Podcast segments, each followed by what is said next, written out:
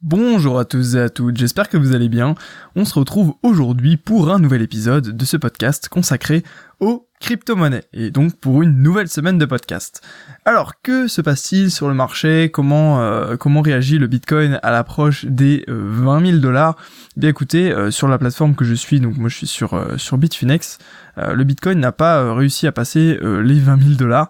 il s'est un petit peu, il a même pas touché touché les 20 000. Après je sais que tout dépend des plateformes.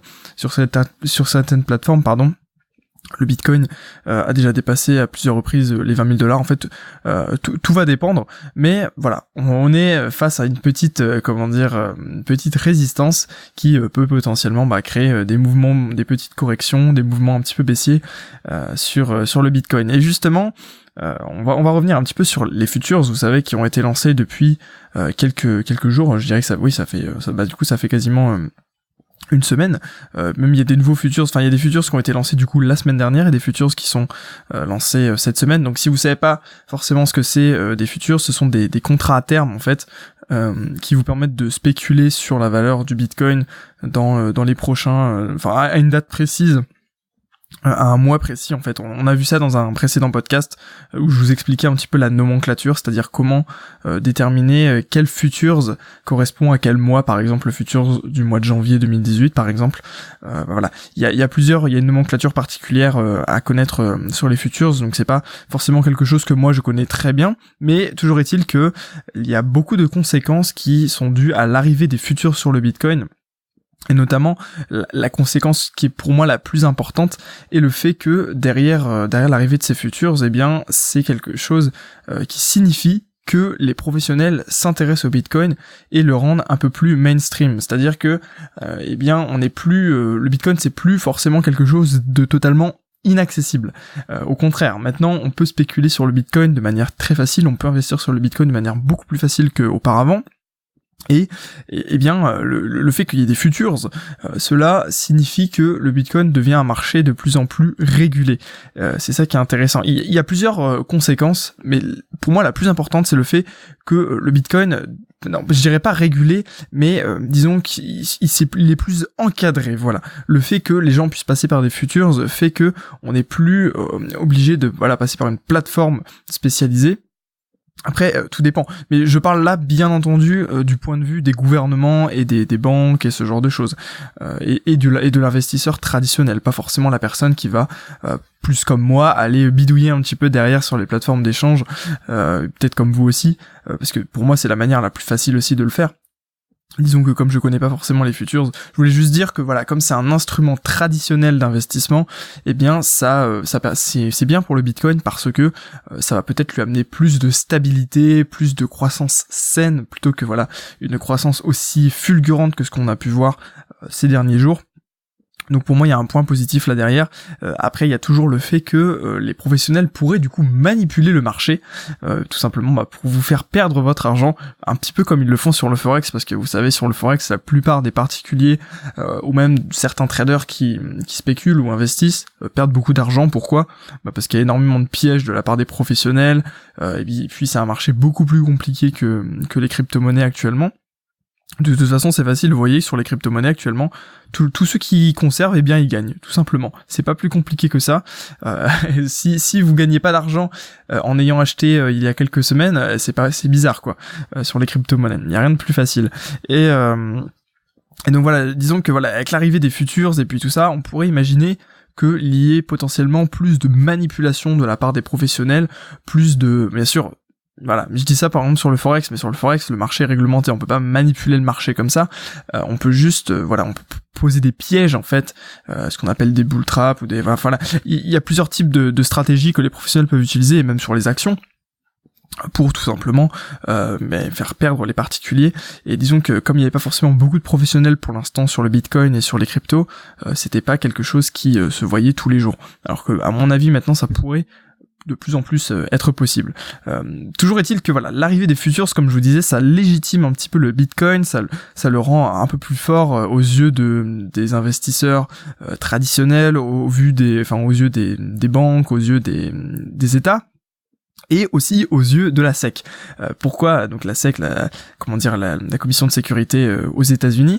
Euh, Vous vous souvenez, on a déjà parlé plusieurs fois des ETF. Donc les ETF, qu'est-ce que c'est? Ce sont des fonds de placement qui sont qui regroupent, par exemple, si je vous dis un ETF 440, CAC 40, voilà, j'ai réussi à le dire, un ETF CAC 40, eh bien, si vous voulez, c'est un ETF qui va acheter les, c'est un fonds de placement qui va acheter les 40 valeurs du CAC 40, et puis vous vous vendre, en fait, vous vous allez acheter des parts de ce fonds donc si vous voulez vous acheter pour une petite somme, eh bien vous achetez euh, tout simplement tout le CAC 40. C'est ça qui est intéressant.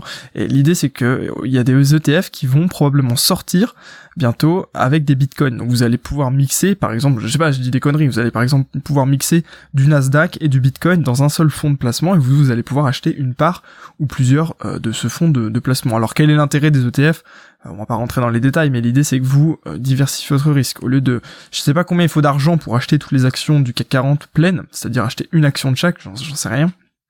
Mais là, l'idée, c'est que pour quelques dizaines d'euros, euh, par exemple, vous pouvez acheter eh bien des, des ETF qui représentent tout le marché. Donc, par exemple, je sais pas, je sais pas exactement combien est le CAC 40, mais l'idée, c'est que voilà, par exemple, pour 50 euros, vous avez une part d'un fonds ETF qui possède tout le marché euh, français, enfin tout le CAC 40. Donc voilà. Et, l'idée c'est que avec le Bitcoin, et bien par exemple, pour avoir un ETF qui fait moitié CAC 40, moitié Bitcoin, j'en sais rien. Je dis ça, je sais pas comment ça va se présenter, mais du coup, ça vous permet de diversifier votre risque ou de bah voilà spéculer beaucoup plus fortement en fait sur sur la valeur du Bitcoin euh, à long terme.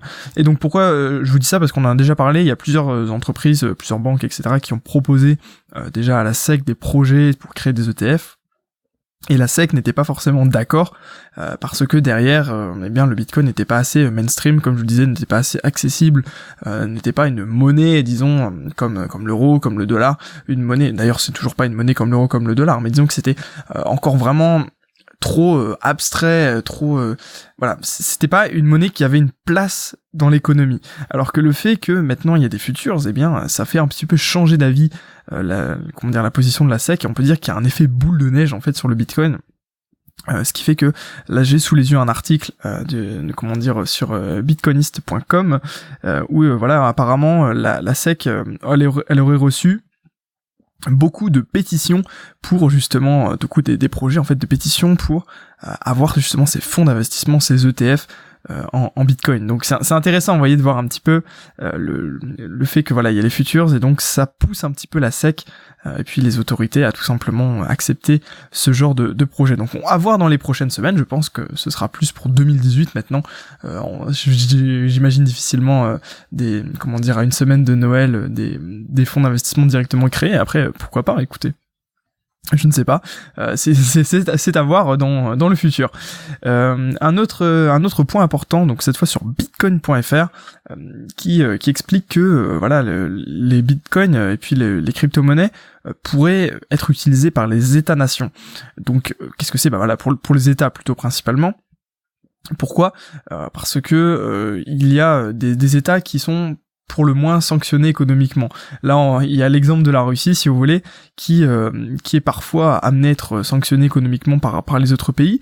Et donc, l'idée, c'est que la Russie ou tous ces autres pays un petit peu euh, borderline ou qui ont parfois quelques soucis avec la communauté internationale, eh bien, pourraient utiliser le Bitcoin euh, pour contourner les sanctions. Bah voilà, par exemple, là, dans le cas de la Russie, les sanctions occidentales, si vous voulez.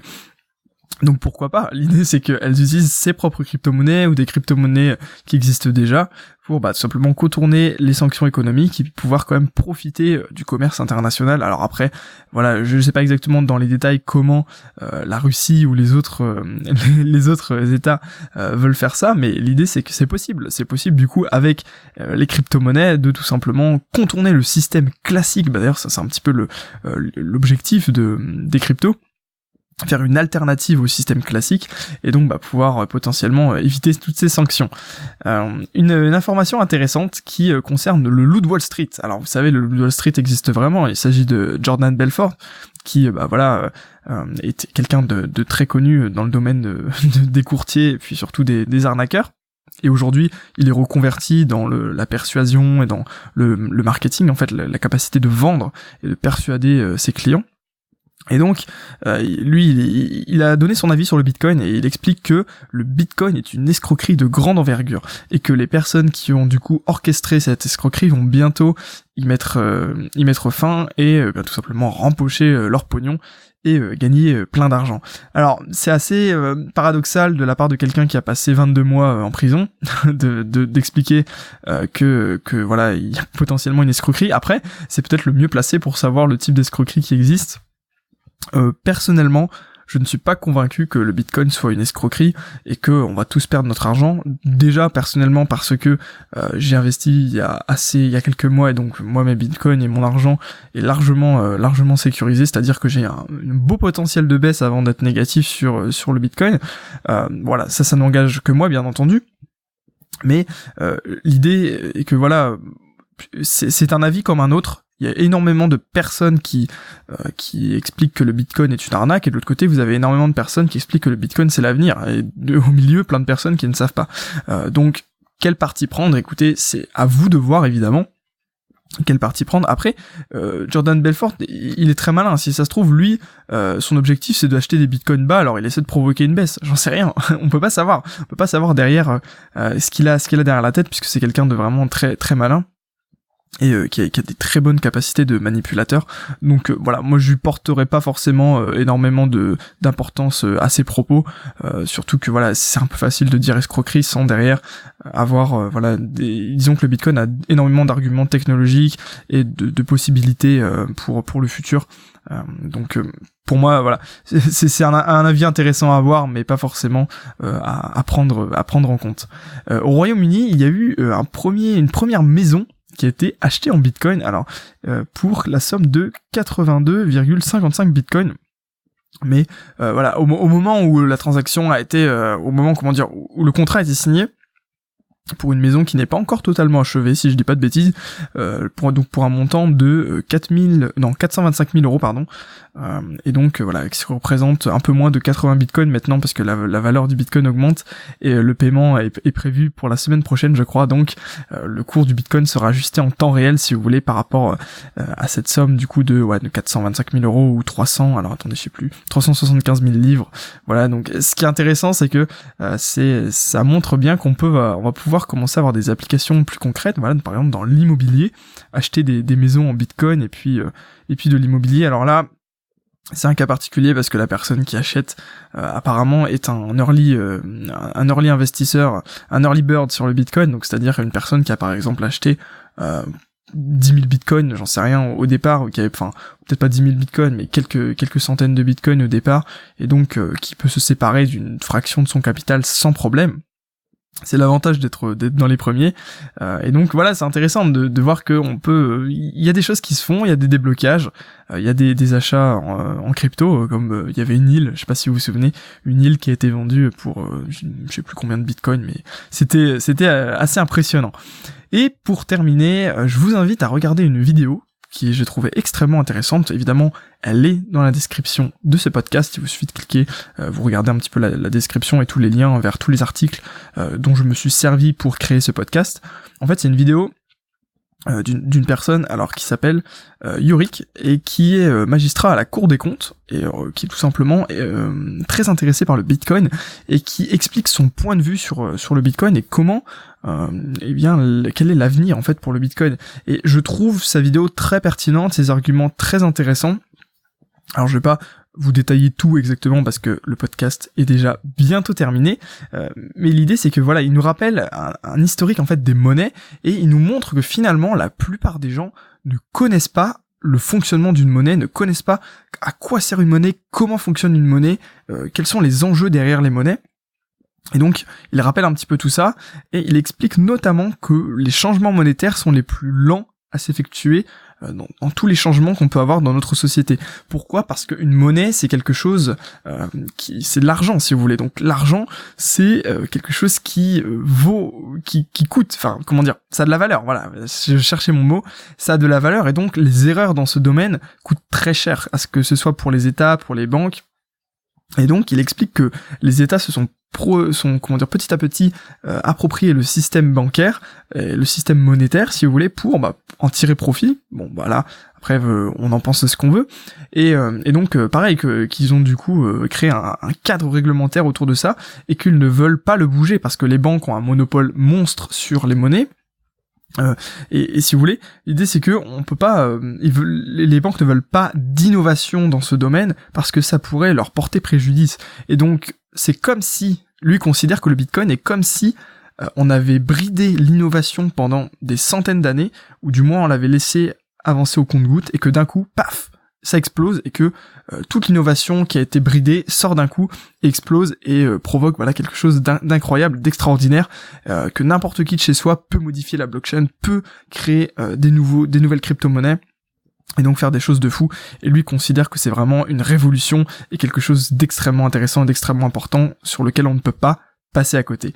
Voilà, donc je vous invite vraiment à voir cette vidéo, c'est vraiment très intéressant et vous pourrez me dire ce que vous en avez pensé, par exemple dans les commentaires de ce podcast. Voilà, j'espère que ce podcast vous aura plu. Merci d'avoir écouté. On se dit à demain pour un nouvel épisode avec des nouvelles actualités sur les crypto-monnaies. D'ici là, prenez soin de vous. Et puis, bah voilà, je vous dis à demain. Très bonne journée à vous.